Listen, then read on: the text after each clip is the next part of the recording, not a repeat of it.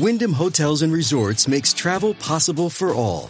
Whether it's the long haulers looking for a great cup of coffee, a roomier rest for the on a whim road trippers, or a place to make summer memories with the whole family. No matter who you are, where you're going, or why, with 24 trusted brands to choose from like La Quinta, Days Inn, and Super 8, your Wyndham is waiting. Get the lowest price at wyndhamhotels.com. Restrictions apply. Visit website for more details.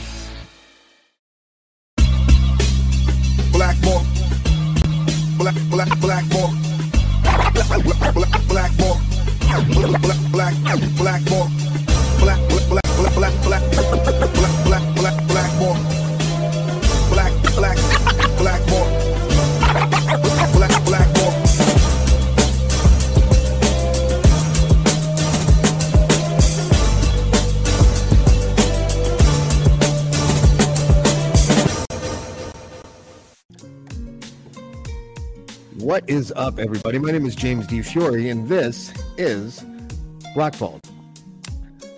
It has been a Plymouth Brethren marathon here on Blackballed this week. Uh, we started off with a international exclusive. It's so funny to saying that because we're still trying to introduce people to who this group is. But an international exclusive where we heard the voice of Plymouth Brethren Christian Church, aka the Plymouth Brethren Crazy Cult leader, Bruce Hales, try to, um, let's just say, shake the ankles of his localities so that money would fall out of the pockets to the tune of a half billion dollars. What was amazing is that we, uh, and, and this is something I'm sort of learning as I go. I don't, I don't like my appreciation for this is certainly not as strong as the ex members, but apparently hearing this man's voice is just like I, I can't, I can't believe we just heard Bruce's voice. That's that's crazy because apparently it's really rare for people outside uh, the localities and even the people within it. I think are, it's not like a regular occurrence, but I could be. Wrong. And then we um, followed the story that was broke by the CBC, where the Human Rights Museum in Winnipeg uh, had granted the censorship request of a couple of Brethren schools uh, from what is it? The one, one school global, I believe it's called, and that was an interesting story. That that uh, just just enough dander to make you itch and want to scratch some more, but not really all that surprising given who we're talking about. Today, we have um, a gentleman who, if I was going to be, if I woke up tomorrow as a member of the Plymouth Brethren Christian Church, and I woke up in some locality that I would soon set fire to, mind you, I would probably be similar to this man, according to um, Richard and Cheryl because I asked the question the other day. Well, why don't we just ask Bruce why he's not giving any of his money? And they'd be like, well, because then you'd be ostracized for the rest of your life. And I didn't know that. And so we have an example of that tonight, from what I understand. And his name is Peter Hart. And joining us as well is Cheryl Hope. Peter, Cheryl, how are you guys? Good. Yeah, I'm good. I'm good. Yeah. Peter, it's very lovely to meet you. I have heard a lot about you. Um, I don't know where to begin. Uh, can you can you tell me first of all where you're hailing from and and where you were when you were uh, with the Brethren and and sort of where you were born and how all that worked out?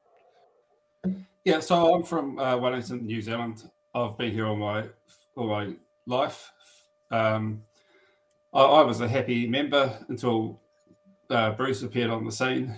Um, I, I, sort of saw through him right from the beginning. Really, he he was um, quite different to the others, and I, I saw, sort of saw him as a selfish sort of person. Really, he talked about himself a lot.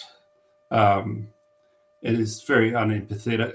Um, he sort of couldn't see past the end of his nose, um, and he, he wasn't well taught in the scriptures. Um, he, he very obviously loved money because he also talked. If he wasn't talking about himself, he was talking about money.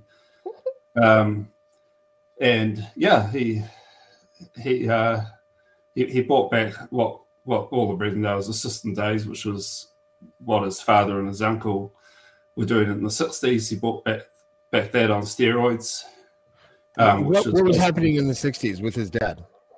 Oh, his dad and his uncle were were encouraging the brethren to make lots of money and also um, do lots of Bible study, basically um, overachieve, you know, sort of be, be high achievers. Hmm. Um, yeah, and, and I- I've always been even extended yeah, to the housewives. Yeah, I was going to say, I've always been curious if there was some sort of mathematics between the relationship of uh, heavy religious, you know, um, orthodoxy, whatever, you know, the those those those rules that I find draconian, like you can't break bread with other people because they have cooties or whatever the fuck, and then uh, you know, just the excommunication and and all that. It, it was the, was tho- tho- that religious uh, s- you know strident kind of like uh, protocols was was that seen as something that helped a system make money Well, I guess so. I mean, they they were so limited in what they could do. You weren't allowed. I'm not sure about the '60s. I think in the '60s too, you weren't allowed to go away on holidays, and basically you weren't allowed to have fun. So, so yeah, you, but you were allowed to make money.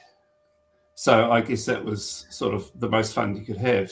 So yeah, it was it, it caught on pretty quick, and it's the same today.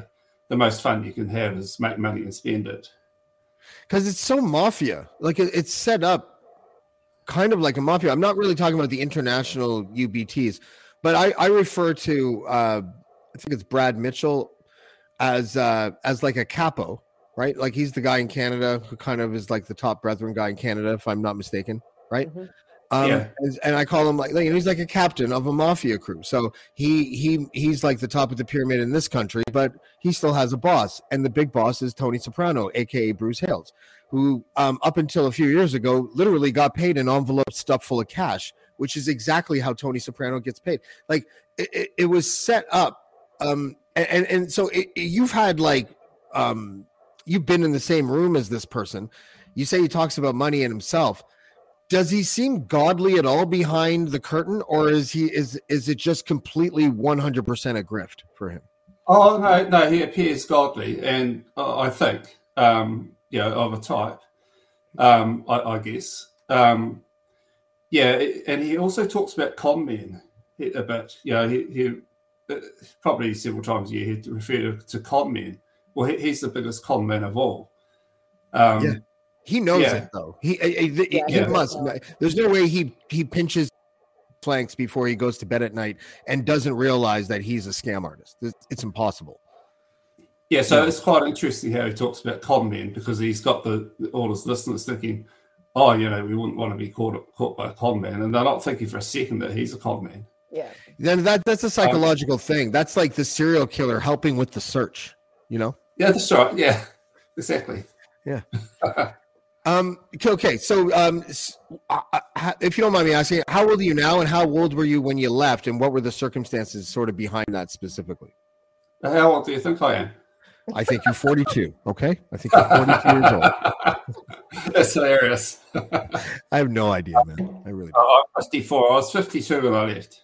Okay. Oh wow. So it's fresh. You still have that new life smell, right? Like it's like Yeah. the yeah. Um. So can you tell me the? So that was only a couple years ago. So so you said you were sort of a senior level when Bruce arrived. Were you summarily demoted, or how did that work out? Oh, I wasn't senior level. I was I was never important. Um, Okay. but but I was yeah I, I was quite quite happy. Um, yeah, I, I I fully believed in the Christian. I mean, in the Brethren thing, and I, I still I'm still a Christian. Um, I haven't given that up, but but I've definitely given up the whole idea of the Brethren thing. Um, yeah, one thing they, the they taught. Sorry. I said you got rid of the cult. Yeah, that's right. Um, yeah, one thing they, they taught in that day, and there was that you know the, the idea of the Paul of our day is that the Apostle Paul in the Bible was currently on Earth, and he's he's embodied in in Bruce. Well, I just didn't like that idea. I didn't think that was at Wait. all intelligent. One second. Um, Who came? Who came up with that idea? Um, I think uh, like JT Junior came up with the idea that he was the one that that took over in '59. Right. and he's the one that had a had a fascination on a woman half his age in 1970. He's the, that's when Yeah. Aberdeen happened, James. That's when right, yeah. Okay. Split. Yeah. Okay. So so Um, but but so he and so he's like an uh uh in the same family tree as Paul. That's what that's what they're saying. Well, he is the current day Paul. In fact, often they'll in their church meetings they'll say Paul said this and Paul said that. I, so it's not sorry. So but just so I'm clear, it's not the lineage itself.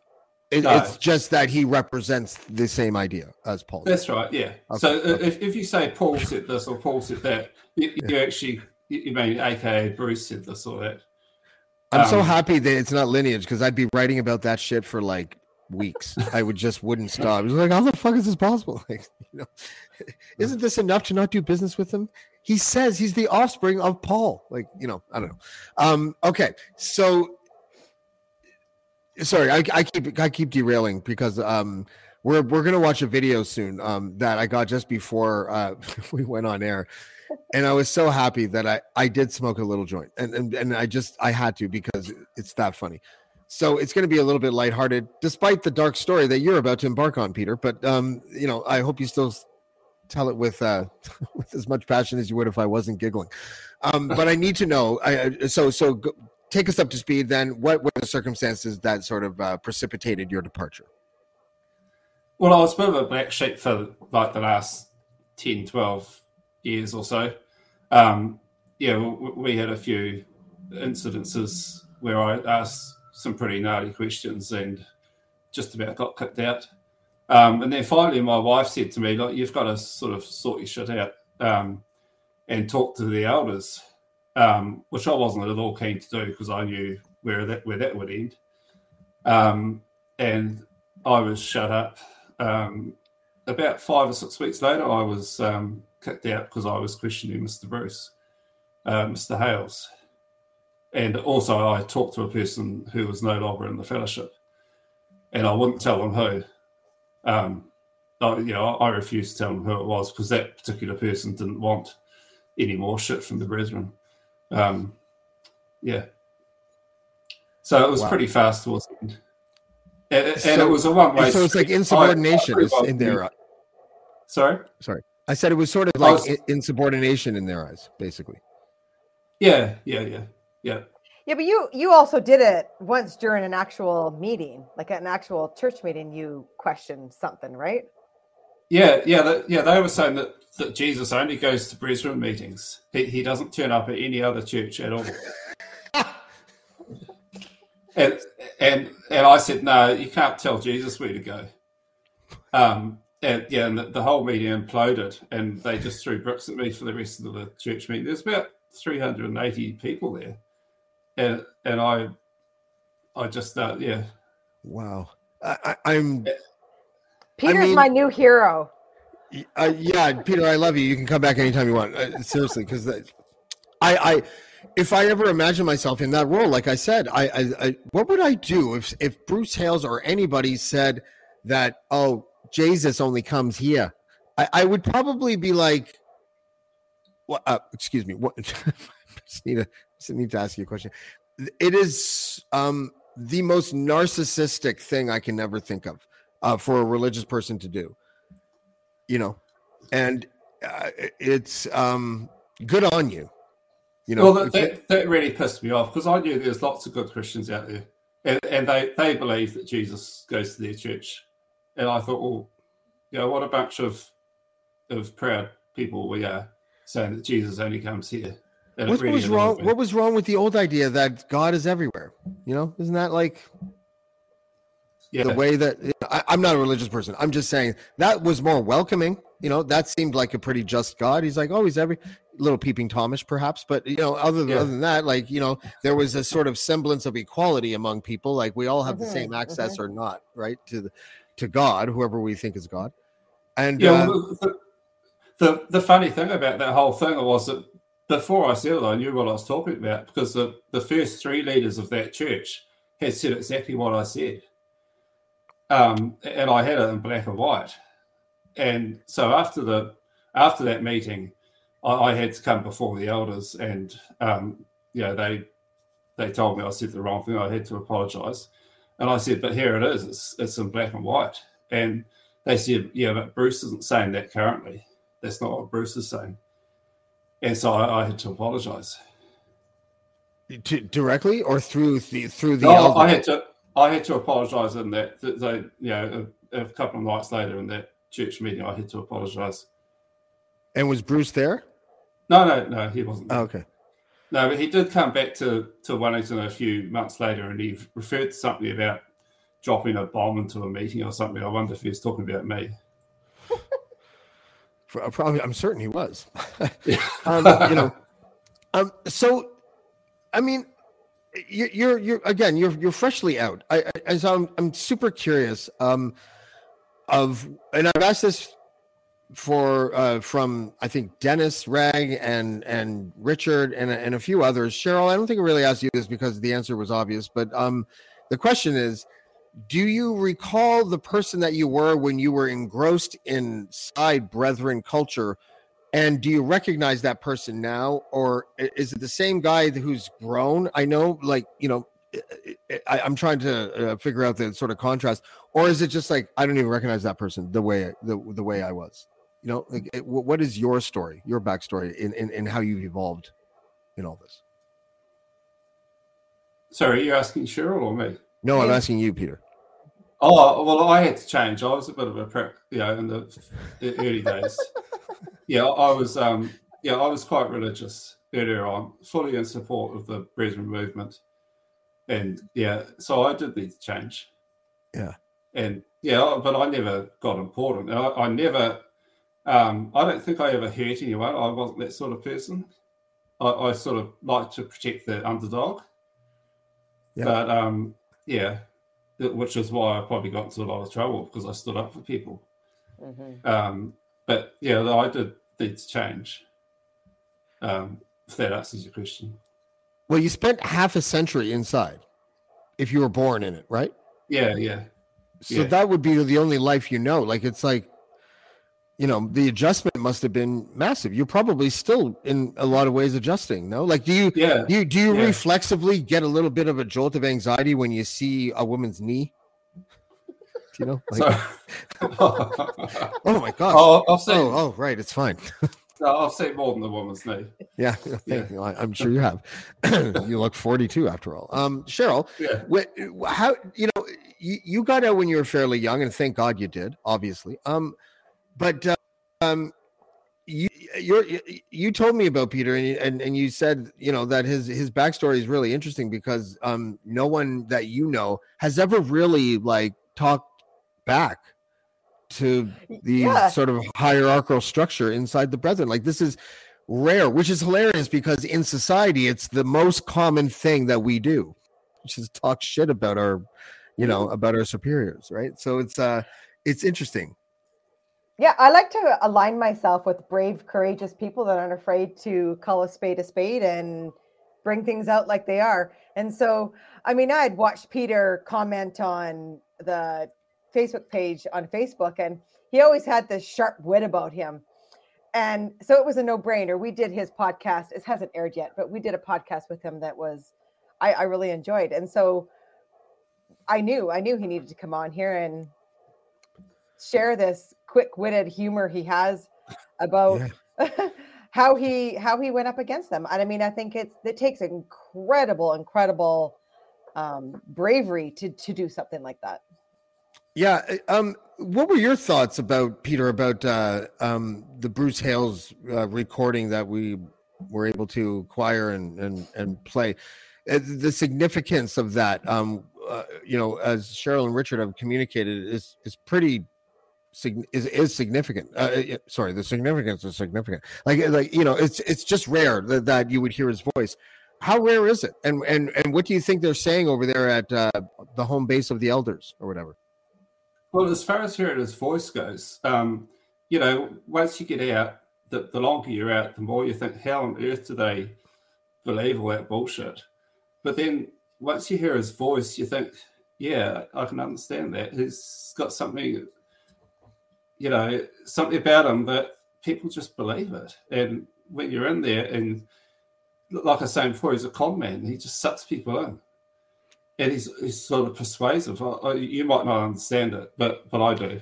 No, well, I, I Um, didn't at the time that I first heard it, but when Cheryl was talking the last uh, when we played it, uh, she was saying like you know he, he knows how to butter their bread, right? Like he uh, he knows Yeah. how to, and I think, uh, and then I so I listened to it like I've listened to it about twenty times, honestly, because I, I, Yeah. I I'm just sort of like closing my eyes and just listening to this man talk.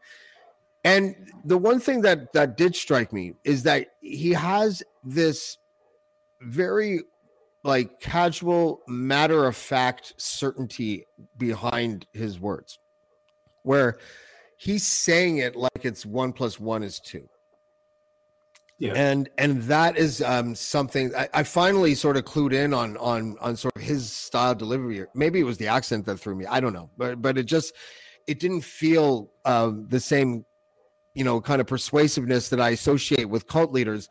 And now it does because um i i, I you know i i like i said he has that uh like the the, the assuranceness behind his tone. Like he's just so you know um, mathematical in the way that he talks uh, and I, I can see how that can be compelling to people especially people who are sheltered their whole lives Yeah, and people genuinely believe that if Jesus was on Earth, he would look like Bruce Hales. Yeah. That they genuinely believe that.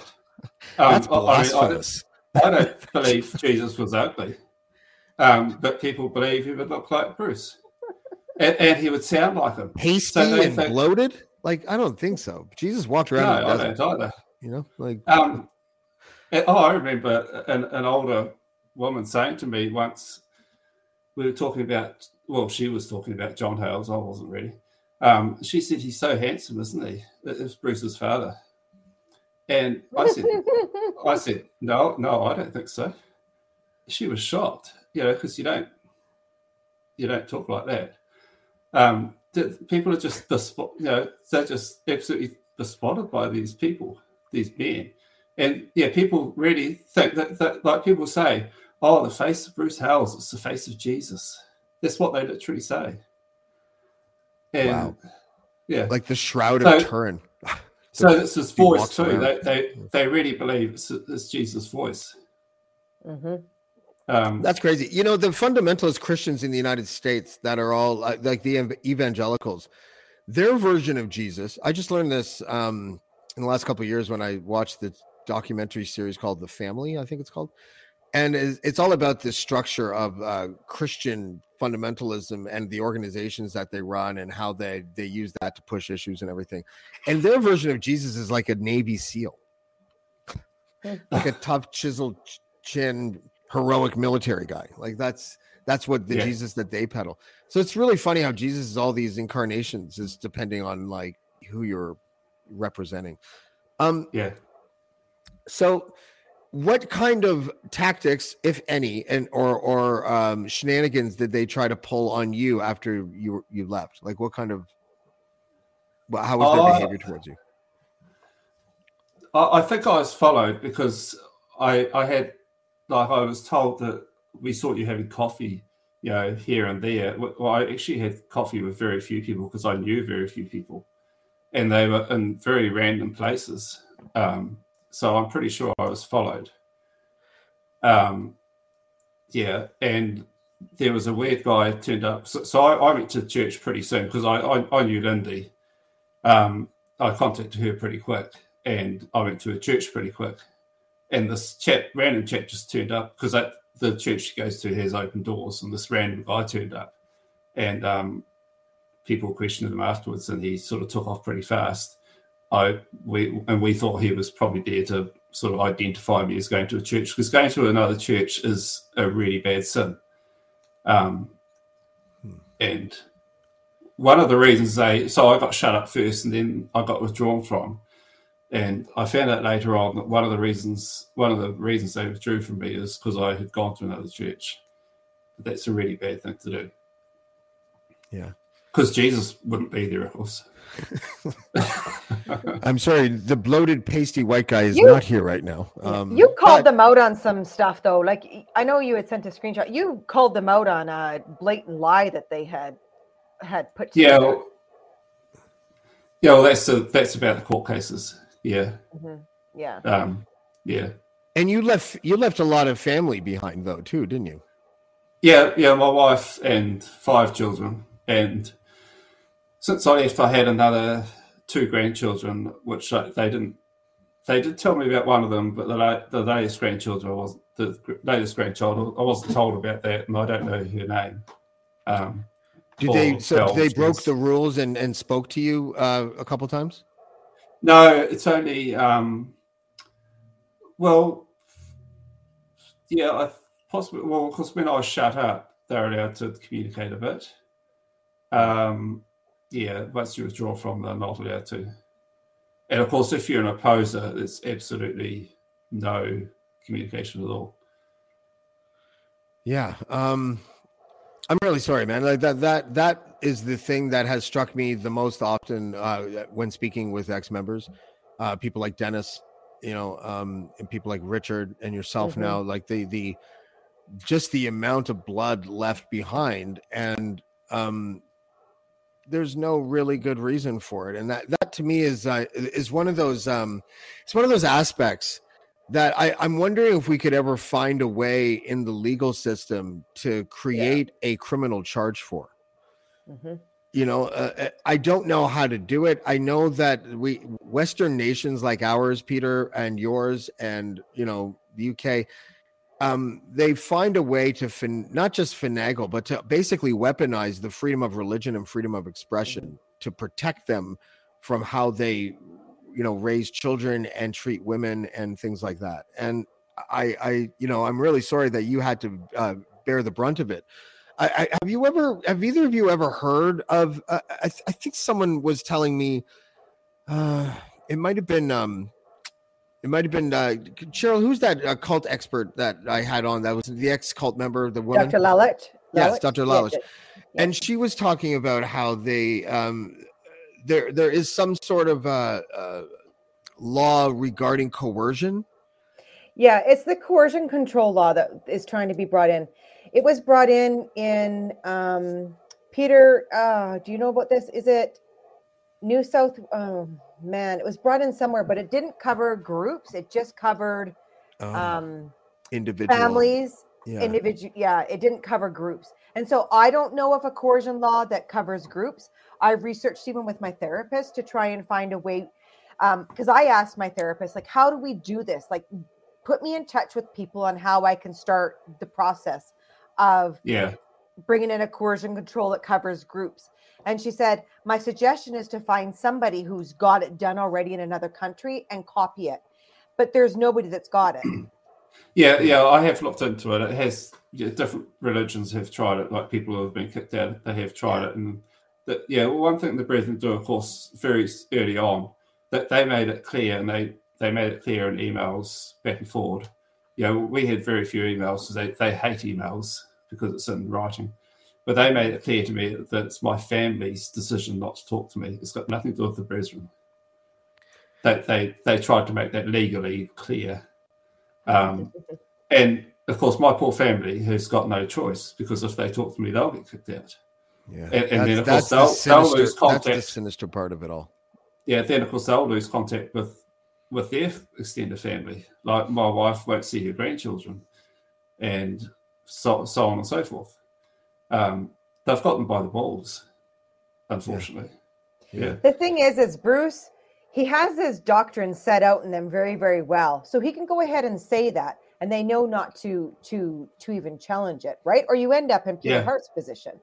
And I mean, it's just like the article that came out today. I don't know if anybody's seen it, but this is article that came out today, and um, really had just it was just a bunch of BS of how this whole locality was shut down and spread out. And oh well, it was all for it was to do with the flood, and it was to do with.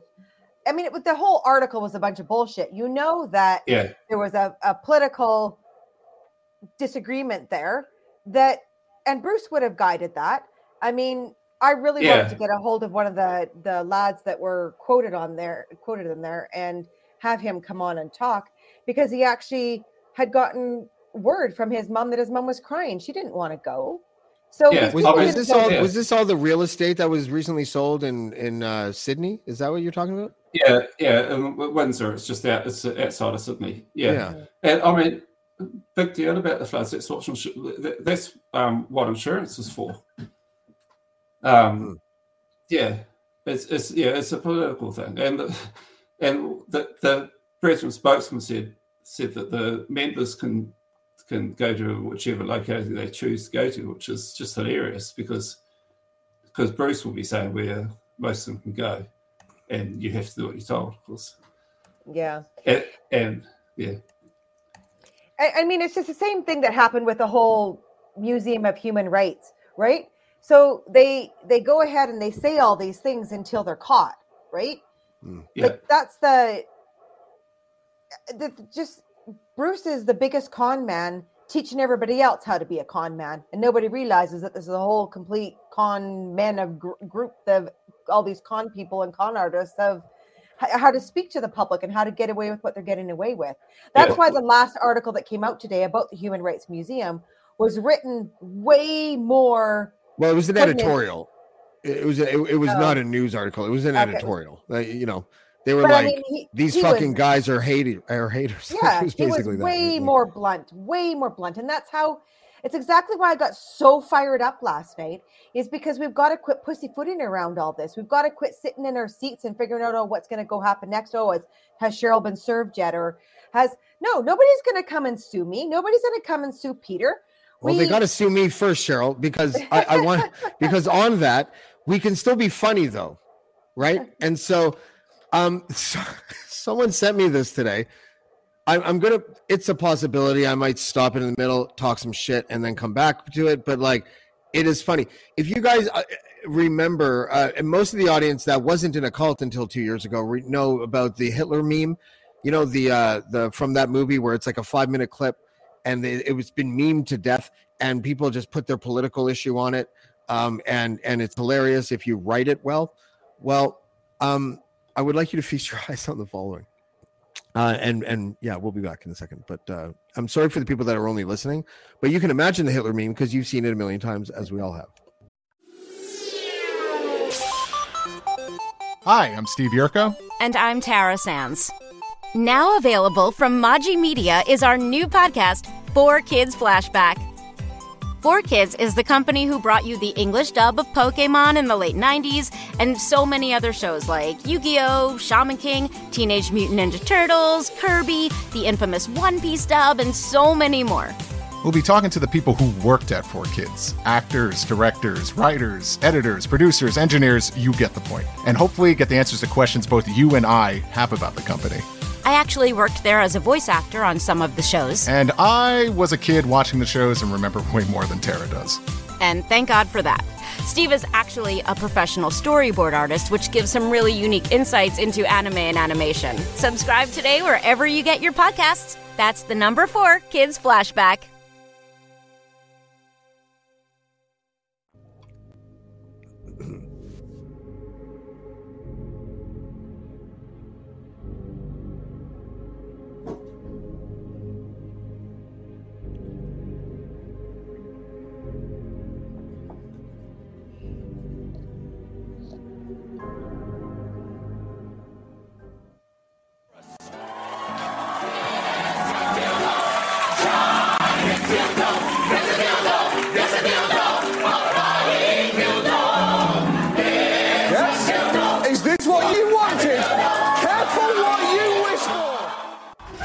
Feind gelungen, die Front in breiter Formation zu durchbrechen. Im Süden hat der Gegner Zossen genommen und stößt auf Stahnsdorf vor. Der Feind operiert jetzt am nördlichen Stadtrand zwischen Frohnau und Pankow und im Osten ist der Feind bis zur Linie Lichtenberg, Marsdorf, Karlshorst gelangt. Mit dem Angriff Steiners wird das alles in Ordnung kommen. Mein Führer, Steiner, Steiner konnte nicht genügend Kräfte für einen Angriff massieren. Der Angriff Steiner ist nicht erfolgt. David Wallace makes an appearance just some out of nowhere. So funny.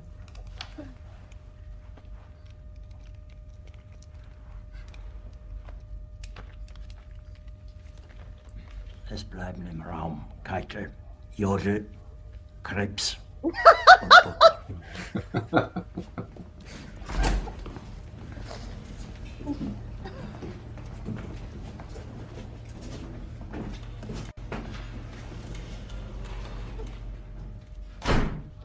Das war ein Befehl!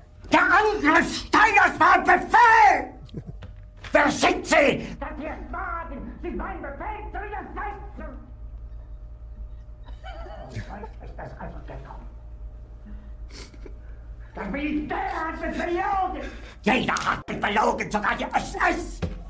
Die gesamte Generalität ist nichts weiter als ein Haufen niederträchtiger, treuloser Feiglinge! Mein Führer, ich kann nicht zulassen, dass die Soldaten, die für Sie verbringen... Nicht als Feiglinge! Verreiter, Versager! Mein Führer, was Sie da sagen, ist ungeheuerlich. Die Generalität ist das Geschmeiß des deutschen Volkes! Sie ist ohne Ehre! Sie nennen sich Generale, weil Sie Jahre auf Militärakademien zugebracht haben, nur um zu lernen, wie man Messer und Gabel hält! Jahrelang hat das Militär meine Aktionen nur behindert! Oh my god. Es hat mich jeden nur als Widerstand in den Weg gelegt! Ich hätte gut daran getan, von Jahren alle höheren Offiziere liquidieren zu lassen, wie Stalin!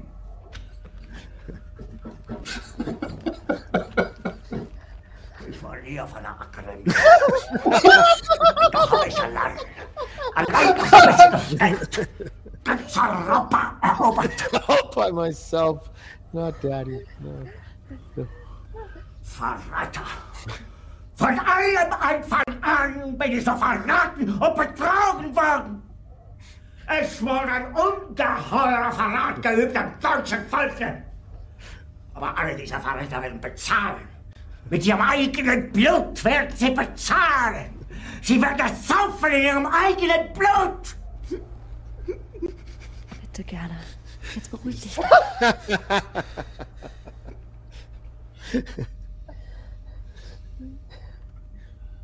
Meine Befehle sind in den Wind gesprochen. Es ist unmöglich, unter diesen Umständen zu führen. Es ist aus.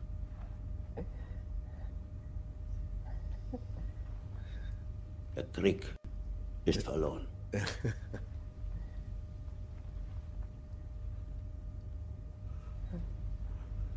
Aber wenn Sie, meine Herren, glauben, dass ich deswegen verlasse, We interrupt this program to annoy you and make things generally irritating. But it's, it's more than just illegal. They're talking about, I mean, they're talking about kidnapping. Mm-hmm.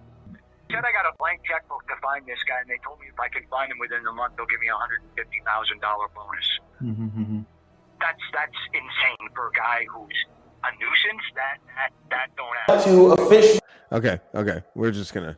That's enough of that. Um, I didn't know that David Wallace little clip. David Wallace is everywhere, right? Like you, you Yeah. can't escape him. He's just like always looking around.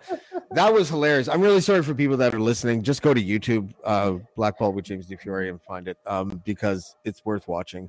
It's very worth watching. Oh my god! And and you know what's funny is that like six months ago, Cheryl, and, and you and Richard taught me this that because I would like read emails between brethrens when I was first getting stuff, and I was like, guy, what the fuck is with the way they talk? I, I don't understand what the fuck they're saying. like like there's certain like nouns that I was like, what is it? Like a local a locality was something I had to look up. Like I felt stupid. I was like, what the fuck is a locality? Like I, I don't know what that is. So I had to look that up. And the way Peter, even tonight, the way that you used the term, and so I was, uh, what did you say? I got shut up, and I was like, that is like shut Yeah, shut up was like a phrase that kids weren't allowed to say. It was like the junior of all the swear words, and it wasn't even a swear word. But your mom was like, "Don't tell anyone shut up." It was like, no, that's rude, and it it, it was a policy. It's like an actual like doctrine of shutting up. Isn't there? Isn't it an actual doctrine? The, yeah, there's another term, technical term, is confined. Oh. So you're confined. Yeah. So, it's just like the slang, the brethren slang was the shutting up. Yeah, like handcuffs. Yeah. Yeah. Mm-hmm. Well, um, di- I- let's go back to the legal stuff for a second. The the the whole force coercion thing, because, um, I don't know if you got this email, Cheryl, that I uh, that we got from a mutual friend. Um, but it was the the court document for a case in I think it was Vancouver, where a brethren member um didn't want to have to pay union fees wherever they end wherever they were working because it conflicted with his religious beliefs as a Plymouth Brethren person. And the court ruled that it wasn't a religious belief, it was a political belief Mhm. and they denied that person the ability to um, get out of whatever they were trying to get out of. I think it was the paying union dues or something like that. So, you know, I know it's like uh, incrementalism is probably the most frustrating ism because you know you don't want to spend forever clawing up a hill, but sometimes that's what you have to do. Are those the kind of little cases that maybe are nibbling on the edges of what we really are trying to get to the heart at? Go ahead, Peter. Oh, Oh, Peter, mean- okay. Either one of you, go ahead. Yeah, like absolutely. But I mean, I think these are just the little nuggets that um, really speak volumes as to what's really going on in there, right? Um, yeah, I I didn't read the email. I remember I did. It did came. It came up. Is that the school guard one, the the or the crossing guard one, or I don't remember the occupation. I just remember the. Yeah, the I was just I reading. I just it. scrolled It down just to the came up. decision. Yeah, the, and the Yeah. Decision was just interesting. Like they, they rejected a Plymouth Brethren Christian Church's Yeah. members' uh, claim that they were trying to not do something because of religious beliefs, and they're like, no, that was like you haven't established that, that that's a religious belief, so we believe it's a think it's political belief. it's good because I think so. I think these these judges are starting to kind of get a little look into what this group really is, and maybe not be so lenient. Like the one with that human rights, man, I would love to have her in front of me when I'm standing in that courtroom and be like, yeah, like she obviously hears really what this group is all about and was didn't have the wool pulled over her eyes. Well, she did for two years though. Yeah. Speaking of, of union membership, um, here's my certificate of exemption from union, union membership. No way. Yeah. Oh, wow. Do, you- do you remember those, Cheryl? I no, I never. I was 17 when I left. I never had those. That's Oh, what yeah, I'm well, talking that- about, though. I- Mm-hmm. Isn't it? That that's like that's what, what I'm talking about. But the Canadian case version of that, they're trying to be exempt from paying union fees Yeah. because they say that being in the union is against their religious beliefs. Were you able to claim it on religious beliefs though? Yeah, yeah, yeah. I had to go before a trial. So in New Zealand, when I was a youngster, um, yeah, you had to write a letter and say you couldn't join the union because because you're a lover of the Lord Jesus, and you quote some scriptures, and then some of us had to go before a tribunal and sit in, front of all these men and actually, you know, the, uh, they would fire questions at us, and we would, yeah, and then they'd give us this little card. Yeah. Wow, Uh, uh, like and and so you- isn't that hilarious though? Like that's the kind of like undue power that I think religion wields in the secular world of of like society, which is not supposed to be run with any like real underpinnings of religiosity of any kind. And so to to be able to like thwart something that everyone's got to do in that sense in the it's it's ec- it's economical. It, it's certainly not religious. I, I can't i can't think of anything that is least um relevant to a union membership than religion. I i, I just you know it, it seemed like god was more of a socialist than a capitalist you know? He just he hung around with 12 dudes and washed feet and fed people it didn't matter you know like it, it doesn't seem like he doesn't seem like the kind of guy that would be like you know blessed are the union evaders for they shall inherit the earth. Like it doesn't Yeah. feel right. Um, and how we- well, you're still a Christian, Peter. How do you feel about the um the relationship between uh religion and politics? Oh, that's a hard one. Um, Well, here, let me make it less comfortable for you. yeah. Uh, well, ask me an easier question, please. Yeah. Well, I mean, you know, uh, because the listen, uh, we're I, I I when I come at this group in my mind, I come at it from a few different places. Um, the things that really piss me off are obviously things like the abuse and the cover up of that abuse. Um, and then the more technical thing, and the thing that I feel like we can grasp at to try to expose what this group is is kind of all about, and why I believe they're so dangerous, is the relationships that they have with politics is is is the idea that you know this group has um completely you know it, it's it's statistically impossible for one group to um just randomly and coincidentally uh receive so many fat government contracts simultaneously all over the commonwealth Yeah, You I know, think they should. Yeah. I, think they should keep their noses out of it, and they're only doing it for for monetary gain. I mean, well, earlier on they were trying to influence the government against, um, you know, um, gays and things like that. Um, now it's a lot of it's money stuff because they, they want right wing governments in for because they can handle money better. I think. Um, but yeah, yeah. To come back to that, uh, that was one of the questions I asked them, and right, going back earlier on, I covered this in Cheryl's podcast too, actually. But I asked them some difficult questions going back like 15 years. Um, they were telling the media that that the uh, all the politics stuff in New Zealand had nothing to do with the Brethren. It was just individual people in the church um, campaigning government. And yet, Bruce Hales came to Wellington and had a meeting in a in a person's house with these seven campaigners. They were called the Secret Seven by the media. I don't know if you've seen the No. newspaper articles. Yeah. No, please explain So- it so like uh, these- like I've never heard it before because this sounds pretty intense. Yeah, so in uh, 2005, I think it was, um, these seven brothers did a secret campaign. 'cause That's what the Brethren were doing back then under Bruce's guidance. And Bruce came to Wellington. These seven brothers met in a person's house in Wellington. And then they, they did all this stuff in secret. And they rented houses because you've got to authorize it under an address. So they rented houses for an address to use so that nobody would be able to trace it back to them. But investigators in the media, you know, investigative journalists got onto it and found out who, who it was and found out it was Brethren members. And the whole thing hit the media. And um, and anyway, these these brothers agreed to have a have a meeting with the media, and they told the media that it had nothing to do with Australia, in other words, Bruce Hales, and it had nothing to do with the Brethren, and they were funding it themselves. And so um, at the time, I was a printer, and I was printing the New Zealand directory of Brethren names.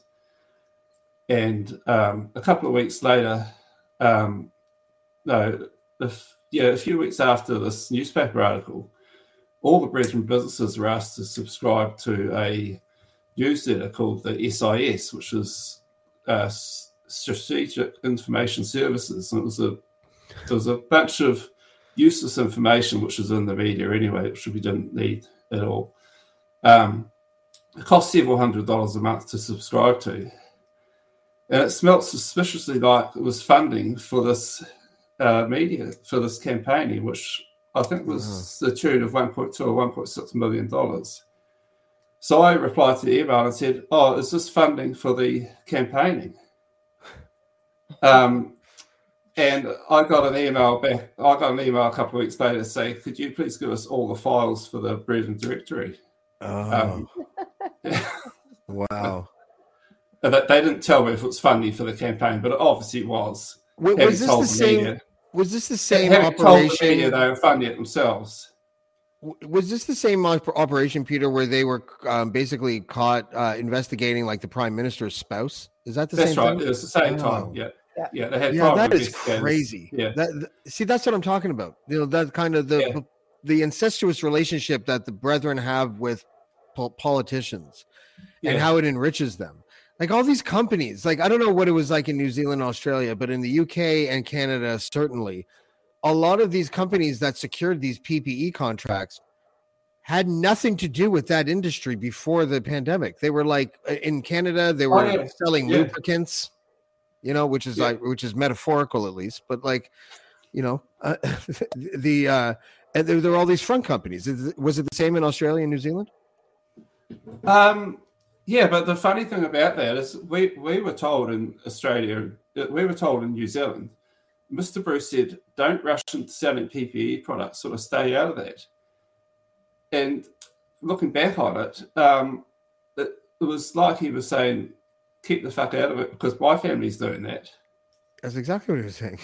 You have to understand, like Peter was still in when this was all at the beginning of COVID. Yeah. right. Yeah. Um, yeah, and, and then when I was on my way out, I one of those secret seven people was one of the people that was kicking me out.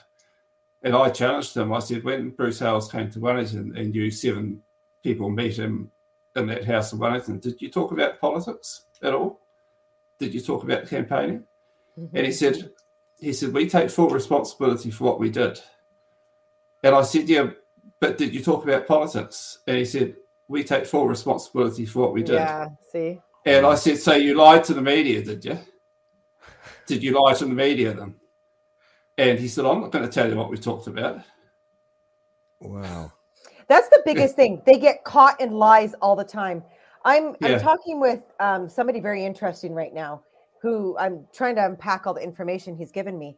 But I'll give you some names after James to go and investigate. But this particular situation, same thing, infiltrated the poli- the politics so dr- drastically inside a inside a actual country that they got things taken off an essential um, necessity list of what would be essential and you have to have fixed prices on. Yeah. because it was part of their yeah you probably know who i'm talking about. Um yeah so it's the along with coercion control right we we know we need that in installed somehow somewhere some way. But the other thing is is how do you get a- how do you get a church out of bed with the government right? Like how do you do that? That's a Uh, very I- huge task. I think I have um, what I would consider, uh, uh, you know, at least a, a, a, step in the right direction. I talked about this with Damien Hasty because the stuff that that man has uncovered is is is insane. Like like the the, the webs of of like companies that own these shell companies that do business like with uh, their sister organizations in Canada under the radar, no taxes, this and that, government contracts, all this stuff. And what do we see um, other companies um, getting raked over the coals for? Um, sometimes rightfully, and frankly, sometimes not so rightfully. When they uh, the media attaches social issues to corporations, it can sometimes be the death knell of that corporation. Like that's when they put out those slobbering apologies and they donate twenty million dollars to an organization or whatever. Um, so attaching it to social issues like um, for in the Brethren's case, anti-gay. You know, why would a government want to do business with a company with a string of companies that is run by people who are vehemently anti-gay, Of course, they anti-women? keep their mouth shut about that now. The Brethren don't. Doesn't matter. Don't. They- they- we we all know Yeah. what they are. The story that just came Yeah. out in Canada. Um, th- what about the anti-women angle? Why would any government want to do business with a corporation that is so demonstrably anti-women and literally oppresses them in our society by uh, from the from birth, teaching them that they're second-class citizens and all of those stupid rules that are attached to being a woman, where you can't speak without permission. But I Have think they- Bruce you can tell that they have no Puerto Rican chicks there because there's no way they would stand for, for not being able Yeah. to speak without permission. And thank God for that. Anyway, sorry, go ahead, the thing is is though is if bruce hales is paying enough money right like if there's enough money being handed to somebody like, people don't care they let their morals go out the window I don't, I, I, I, don't think the media has tried it though. That's the thing. Like, like even the CBC, not even the CBC report fell flat for me on on a few in a few oh ways. 100% yeah And one of those things is that anytime the brethren is in the news like that, the media has an opportunity to do what they would do to a corporation that like like I, I can't think of um uh, one off the top of my head right now to be honest with you but i am certain if as soon as i'm done this podcast i'll think of a half dozen examples of corporations who either went under because of a social thing or took such a massive hit that their apology tour was nauseating and uh, like a year long. You know what i mean? But but the point is is that uh, sponsors don't sponsor certain shows like um you know like for example the joe rogan show. I'm just using that as an example. It doesn't matter if you watch them or not but but sponsors did leave. Sponsors leave tucker carlson. Sponsors leave these these shows that are like vitriolic or whatever. This organization if if branded correctly and accurately um i don't know how a government minister would be like um you know minister robinson uh, you just gave a 228 million dollar contract to a company that's never dealt with PPE ever and is run by people who systematically oppress women, documented, um, that uh, use coercion control to keep families apart, are anti-gay demonstrably. Why would you do that? The PR would they and the optics behind it, I think, if done right, wouldn't they wouldn't be able to survive it in a lot of ways. So they would at least be able to like say, okay, they've lost their government contracts because no government wants to stand in front of a microphone if any reporter actually showed any ingenuity and bravery bravery and and answer a question like that. How do they Yeah. answer that question? What do you Yeah. do defend it? And then all of a sudden people are digging and and then it permeates or sorry then it snowballs and then hopefully you have something. The problem is we can't get legacy media to report like that. No. you know like I, I was surprised to even see the the the the, the story about the human rights museum. Uh, you know it, it just surprised me. But why wasn't there a paragraph somewhere in the middle that was like the plymouth brethren christian church are uh, you know known for being oppressive towards women and vehement, vehemently anti-gay why wasn't that Hence why they didn't want them to see the women's rights. Correct. Inside, right? Like, Like, that's why like, they wanted that shit. covered up. if this Yeah. was a christian organization that was like Yeah. you know called the uh, you know the, the the proud brother christian group they'd be all over it Well, you remember, you remember what David Wallace always said. If we were to hire him as a fixer, where would he go? And he said he would have went down the LGBTQ community. He said, I, "That's where I would have gone. That's where I would go." And so I do hope that this opens up as a, a door of communication. I contacted um, them at Egale in Canada here. I want to sit down and talk with them. I want to I want to join teams with uh, join with them in in their fight still in this and I want to add I want to bring in what I'm trying to do right and what we're all trying to do um, because I do. I think that the more bodies and the more people that come together this is what I was trying to say yet last night is that the more of us that come together and stand up and start speaking the more that that the media might get a hold of this. But right now it's just there's just a few of us kind of mess, pesky mosquitoes flying around here. I mean i Hey, could hey, be hey. loud. Hey well i mean compared to if we had if we had a really core group of people you know 500 people sitting outside protesting outside mr hale or bruce hales' house that's what i would do if i was rich i'd be in sydney right now i would be in sydney and i'd be protesting out his fucking house i'll go Like, to I sydney still- with you let's do that Oh yeah, like I don't. I just that's where I would be. I would be outside there. someone and- finance our trip to sydney But I just think it's super important. The more and more people that get together, we need more Peter Harts. People who are not afraid. Like I don't. I don't care. I don't care what badge you wear, what crown you wear, whatever you wear. I will say whatever I need to say to you to your face if you're not doing what you said you're going to do.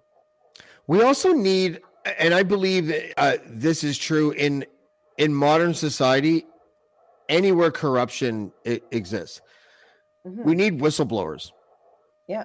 We need moles and whistleblowers. It's the only way these days to unearth anything because everything has NDAs attached to it. Everything has like um, you know, fear attached to it. Uh, You know, and there's we need more people to be, be able to like, you know, actually do damage like when they leave. Like like like the drunk uncle at a wedding that knocks over the cake before he walks out. We need those guys. You know I mean, like we need someone to knock over the cake, right? Like Did you ever? Did you ever have to sign an NDA, Peter? Uh, no. No, you no, never. got to- you th- never. no, no. Uh, Is there anything that you'd like to say because of the lack of the end? What's the most egregious and accurate thing that you can tell me tell me about the Plymouth Brethren? Something that I might not know. I'm sorry to put you on the spot so much, but you know. Oh, oh, I don't know. Yeah, sorry. I'll just think about it. Peter's like, how much time do you have? I just I'm just so curious because he's just so you, you know you were in it for so long like uh, you know the, I, I talked to Richard about this a few times about just the psychology of the Richard then versus the Richard now you know and and that um because essentially um for a lot of people the brainwash as the brainwashed as, aspect of a person that's been in before do you feel like you were brainwashed or or is that not the word that you would use Well, the thing for me is, I, I had about 17 years before I came out, I, I knew it was all bullshit. and so I had that time to get used to it. And a, a lot of people that come out, like for the first two or three years they come out, they won't talk to any to any other leavers because they they still believe they're evil people. Whereas as soon as I was out, I was I was ringing up people. I was you know right into it. Um, sure, I didn't have any friends because I, I hadn't sort of um, had other people around me. I, I lost everything except for my business, which was great. And I, I made sure I, I got a apartment in the Welling, on the Wellington waterfront in the city, so there's lots of people around me because I couldn't cope with being in some flat with bush outside the window. You know, I had to have people around me. Yeah. Okay. Um, yeah, and I just quickly built up a relationship of friends around me, which was easy when you go to the church. Yeah. Um, yeah. Um, but a lot of people that leave, they're in a real mess um, because they, they won't reach out. They're just scared of everyone because they've been brainwashed. Where I, I had quite a while to get used to it. Um, So you say that so it was like 17 years before you left. You were. It, what happened there? Uh, you know, what, what was there? Some was there a situation that took place? And you're like, oh my gosh, like, how did that work? Well, well, Bruce Hales came to power about that time, and, and I thought, yeah, he's not a man of God. Um, he's a selfish sort of person, and I, I just, yeah, um, thought I, I don't have to believe he's a man of God. Everyone's saying you have to, and and I, I yeah, in- the other podcast, I went over a, an incident where I asked him if I could build a house. Um, because you had to, you know, you weren't allowed to do anything without. Um, well, you didn't have to ask Bruce. I was a bit, wild, and I, you, you weren't allowed to build houses basically. But I asked Bruce if I could build a house, um, which was a bit of a um, wild thing to do, and he said I could. Uh, it was a phone conversation, and then a few months later, um, when my house was almost finished, he was driving past my house because he was people were showing some land that they were going to build a big church on. And someone said, Oh, that's Peter Hart's house. And he said, Oh, I didn't say he could build a house. And um, that got me into a lot of shit. And I was real pissed off with him, of course, over that. Um, so, yeah, that was. Did he take it? Did he take your house? Sorry? Did he end up taking your house? No, no, Oh, we, okay. we stayed in it. We we kept we yeah, we lived in it for for twelve years. Yeah. Um. So yeah, right early on, um, that sort of got me a bit offside. Um, yeah. So so I had a long time to sort of get used to the idea that that there was holes in the breath, whole Brethren thing, whereas a lot of people get kicked out unexpectedly. I suppose you might say. And then, of course, I've got to cope with the whole psychological brainwashing thing. And they're in a bit of a mess. Did you ever sort of try to figure out how much? excuse me, how much money you gave to the hierarchy? Do you mean personally? Yeah, personally, your family, whatever.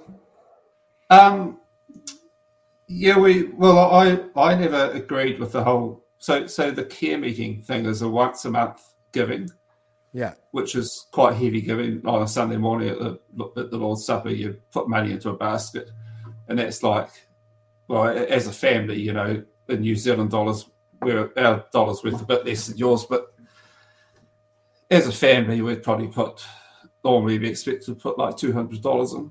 I think. Wow. Um, but we didn't do that much because I disagreed with what they were spending it on. Um, and I said, I told my wife, I said, they're giving it to all these dudes that don't need money, and uh, they're also using it for um, for fighting legal stuff too, which I disagreed with.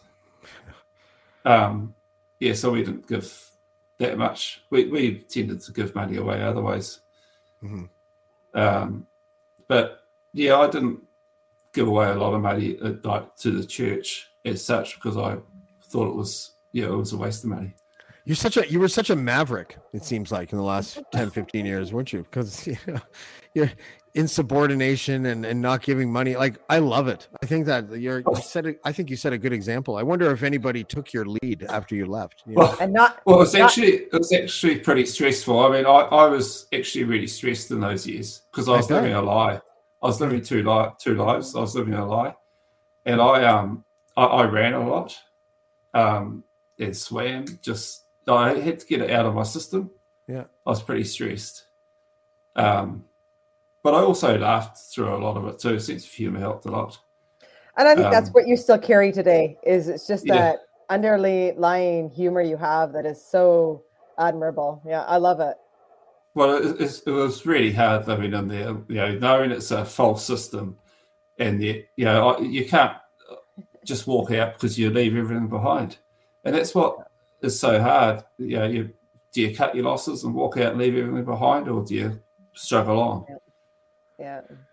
Yeah, I, I, I I don't know. I think it's admirable. I think I, th- I I'm, uh, and I know that it was stressful, and I, I'm not trying to be, uh, downplay that part of it all. But um, I think the exercise, the running and swimming, I think you were smart. You didn't. It doesn't sound like you internalized. You you recognized in yourself that you needed to, you know, decompress and get something out of your system, but also the decision that you made after you left to live amongst people. I think you just you handled it in probably the exact way that you should. Yeah, yeah. So well I was shocked when I found out you'd only been out for two years because you don't act like somebody who's just been out for two years. Imagine Peter was a mole for the Brethren, and he successfully infiltrated Blackball. I'm just kidding. just joking. They, they, well, the, the brethren said to me, you know, when I was, you know, right at the end, they said they sort of thought I'd been a traitor and been talking to outs for, for a long time and, you know, been reading material. And I said, "Look, I've had nothing to do with people outside and I've been reading nothing. You know, I, I only just contacted the person outside. Um, well, I just knew they were wrong because I'd read the Bible and it was it was contradictory what the Bible said um, and I could just see through them, um, just using common sense as well.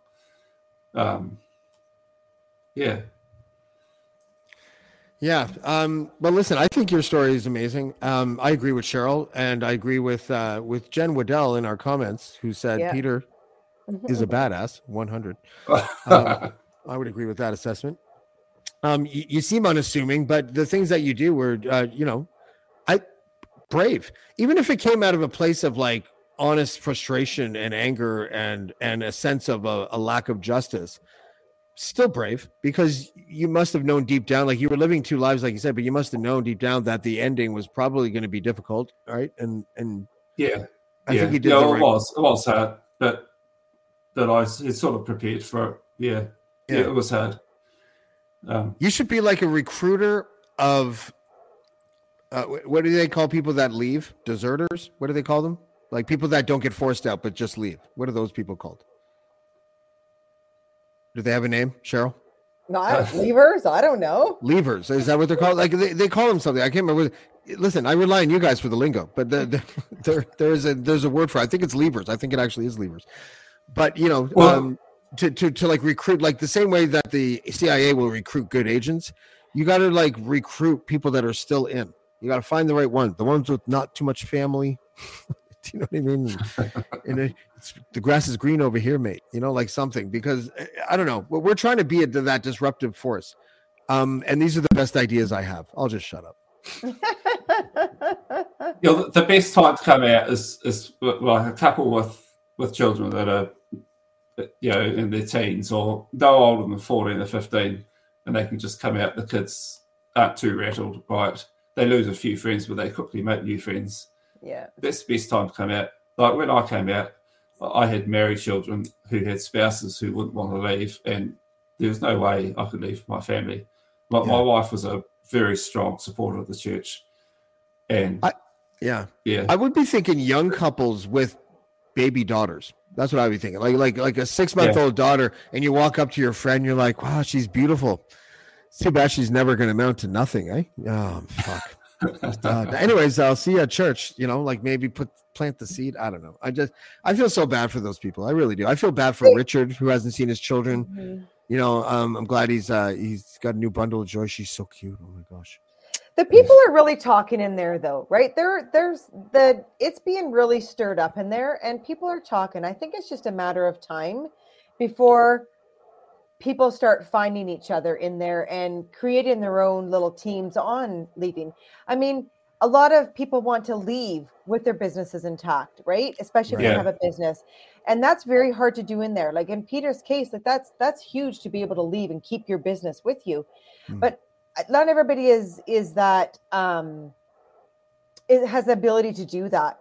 So I do think they really rely the emails that I get, people really rely on what we're doing out here to create this runway for them to be able to get out. And so I always am sitting there with this intention of like how how do we do that, right? That's where the coercion control law comes in. Um we have to we have to find a way to have these different runways out so that people can leave with their families intact, their businesses intact. Yeah, well, the businesses are so intertwined, and that's another Mhm. thing that Bruce Hales has done. Is he's he's brought in multiple ownership of businesses, and he said businesses combine. He said, you know, like three separate businesses. He said directors from all the businesses have part ownership in all the other businesses. It's like the tang- so the businesses are all tangled up in multiple ownership. I mean, that's just made it so hard. And of course, all the families are intermarried and it's just a it's such a mess. And I, I know there's, I'm sure there's people that would love to leave, but they can't. Mm-hmm. Um, Yeah. yeah, a- and there's, it's, it's a mixed bag. There's people that don't have a clue what's going on. They're just happy in there, and there's other people that that would love to leave. I'm sure it's a mixed bag. Yeah. Yeah. Well- Bruce has very strong supporters, and he's also got those that see right through him. Yeah. Yeah. And it's and it's scary. It's like um and I swear I'm not I'm not trying to use this analogy, but you know, like in in Germany in like the 30s, um people would pretend that they were supporters of of the Nazis because they were afraid of what might happen to them if they said out loud, "No, I think Hitler's a crazy person" or whatever, you know, like Well, that, like- that's just suicidal. I mean, you can't even tell your wife you think he's a crazy person. Yeah. Because she would she would report you. Well, I don't. Yeah. I, I wouldn't tell my wife anything, anyways. She's. um, I haven't done a wife joke in a while. Um, we we have to split, but um, listen, Peter, you can come back anytime. Uh, honestly. Um, Yeah. yeah, Well, uh, did you get that I'll- I'll- screenshot I'll- sent you? Did you get Oh, that's right. I'm sorry. Yeah, please Yeah, explain what this is. This is how we'll wrap here because uh, you did send me this. It's pretty compelling, but I want you to explain it because I'll butcher it if you could. Yeah, so so one of the things I said to them at the end um, is I challenged them about um, the court cases. I found out that they were taking two prisoners to court. One of them was Braden Simmons, the other was um, Peter Harrison, who was an old man. He was 83. And I found out they were taken to court, and I was really annoyed about this. Um, I thought it was so cruel. So I sent a, an email to um, Dean Hales, his Bruce's son, because I thought, well, he's going to show up to his dad, and um, also Caleb Hall, who's the like the two see to Bruce Hales in New Zealand for UBT, and also a couple of um, men in Wellington, brothers we call them. I sent it straight after the Lord's Supper on Sunday morning, sort of for added effect.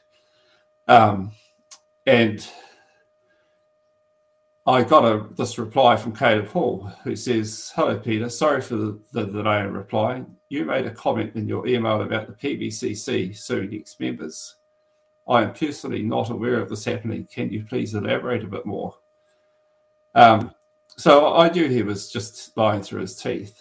Yeah. Um, and there's another email there um, from the brethren, from PBCC lawyers, um, which I wasn't aware of just a few months earlier, um, to Peter Harrison, um, telling him he had to to give up some stuff, or they would um, the PBCC reserves right all of its rights against you. So theory was lying through his teeth. But the, the other interesting thing was, um, yeah, we had a few exchanges between Caleb Hall and myself, and there was a bit of a gap between the exchanges. Um, I thought at the time he's probably getting instructions from Sydney um, as to what to say to me. So they were obviously telling me what to say. Yeah, yeah. So, they, so, they, so there, you go. Just they, just they lie, speak in very about P- it. they speak in very PR type lingo. You know, like they and they have a like it's like lawyers and public relation firm had a baby who really liked Jesus, it would be those guys, right? Like uh, because they, they nothing that they said first, nothing that they say first of all is true, and everything is about uh, confidentiality to protect themselves and the crimes that they commit. Yeah. So so they were taking these these ex brethren to to court, and it was totally hidden from the brethren. The, the only way I found out about it is because I contacted the person who no longer was in fellowship, and they told me about it, and and so I just hit the brethren with this and said I totally disagree with it. Why are you doing it, especially an 83 year old man? Right. Um, yeah. And they were they were really cross with me, and they tried to lie about it and say it wasn't even happening. Um, You know, my my oldest sister told me back in the spring when I contacted her um, about this she about stuff. She told me she said I have to tell you, Cheryl, that um, there's a lot of lies that are out there. 99 or a lot of things that are said out there, and 99.9% of them are the lies. And so we'll end this show today, and I'm going to tell the PBCC that you know what, we are the truth. You are the 99.9% lies. well, that's what I was told in there. I was told all the time, "Oh, it's all lies." I, I don't All know how many times I was yeah. told that. It's all lies. Yeah. Yeah. And yet, yeah, I don't find lies out here. Lies out here. No, there there's just one lie after another, after another, after another. Yeah. They, That's what I mean. They confess all the time and and how they speak, it, whether it's Bruce Hales or just the way mm-hmm. that the elders speak. It's all lies. They might as well like everything they say can be applied to them, and that's really truly what narcissism is. Yeah. It, it, they often narcissists always do that. They they accuse others of doing the things that they embody, not just the things that they do, but the things that really help define them is often what they get. That's Bruce Hales warning people about con men. That's Yeah. Bruce Hales using a metaphor about like, what do you think that there's anybody in the world where boatfuls of money just comes and lands on their lap? Well, yeah, fuckface, you. you know what I mean? It's like you you're the guy in the Zacchaeus parable, you idiot. Like you know, like things just come to you. Um and you know, and and you don't give to the poor um, it, because you are the poor in every analogy that you talk about. It, it is so interesting and horrible, uh, you know. And and I think you know that uh, we should we should maybe do a show on that on just the language and how language is used by elders and Bruce Hales and how it's really just one big confessional. it really is. Um, listen, we have to go, but um, Yeah. Peter was again. It was great meeting you. You can come back anytime, no problem. Please, um, I'll I'll give you questions that are really difficult in advance, so you can not provide dead air again like you did tonight. Uh, I'm just joking. I'm just joking. I I know I really appreciate the time, and uh, Cheryl, uh, as always, you're like a sister now, so you can come back anytime know. as well. I appreciate both of you for for coming tonight, and thank you very much. Thanks, James. Good. Thank you. Take care. Bye bye. Bye. I know, I know. I was a little giddy. Smoked a joint meandered a few times. I get it. But fuck you. It's the Christmas holidays. And um and and you know, uh, I can't always frame the brethren stuff in in the dark way, you know. Uh, There there's a time and place for to to not crack jokes. And obviously there's a time and place to not meander. but um yeah i had fun doing it and peter's such an interesting cat and uh and i love cheryl so much that um that yeah tonight i just had a good time it was that hitler thing that hitler meme just it changed my entire mood i had just just come back from a christmas concert uh, for my kids and uh they are grade three and grade one and um you know that was uh you know, it was what it was. Just a bunch of really badly uh, organized kids tripping over themselves and being cute and stuff. So that was fun.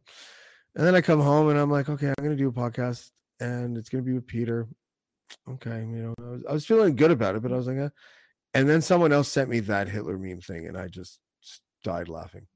So I decided instead of it being like, tell me about when the brainwashed Peter finally was excommunicated from the cult. How did you feel, Peter? I didn't want it to be like that.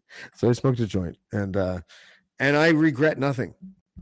And even this meandering screed, I don't regret shit. You guys are still listening to it. it must be at least mildly entertaining. I don't know what shows I have going on this week except for Casual Fridays, which I'm really looking forward to. And if there's anybody in the comments that wants to be on the show, you're on. We'll see you next time on Black Bolt. Blackmore. Black, black, Blackmore. Black, black, black, Blackmore. Black, black, Blackmore. Black, black, black, black, black, black, black,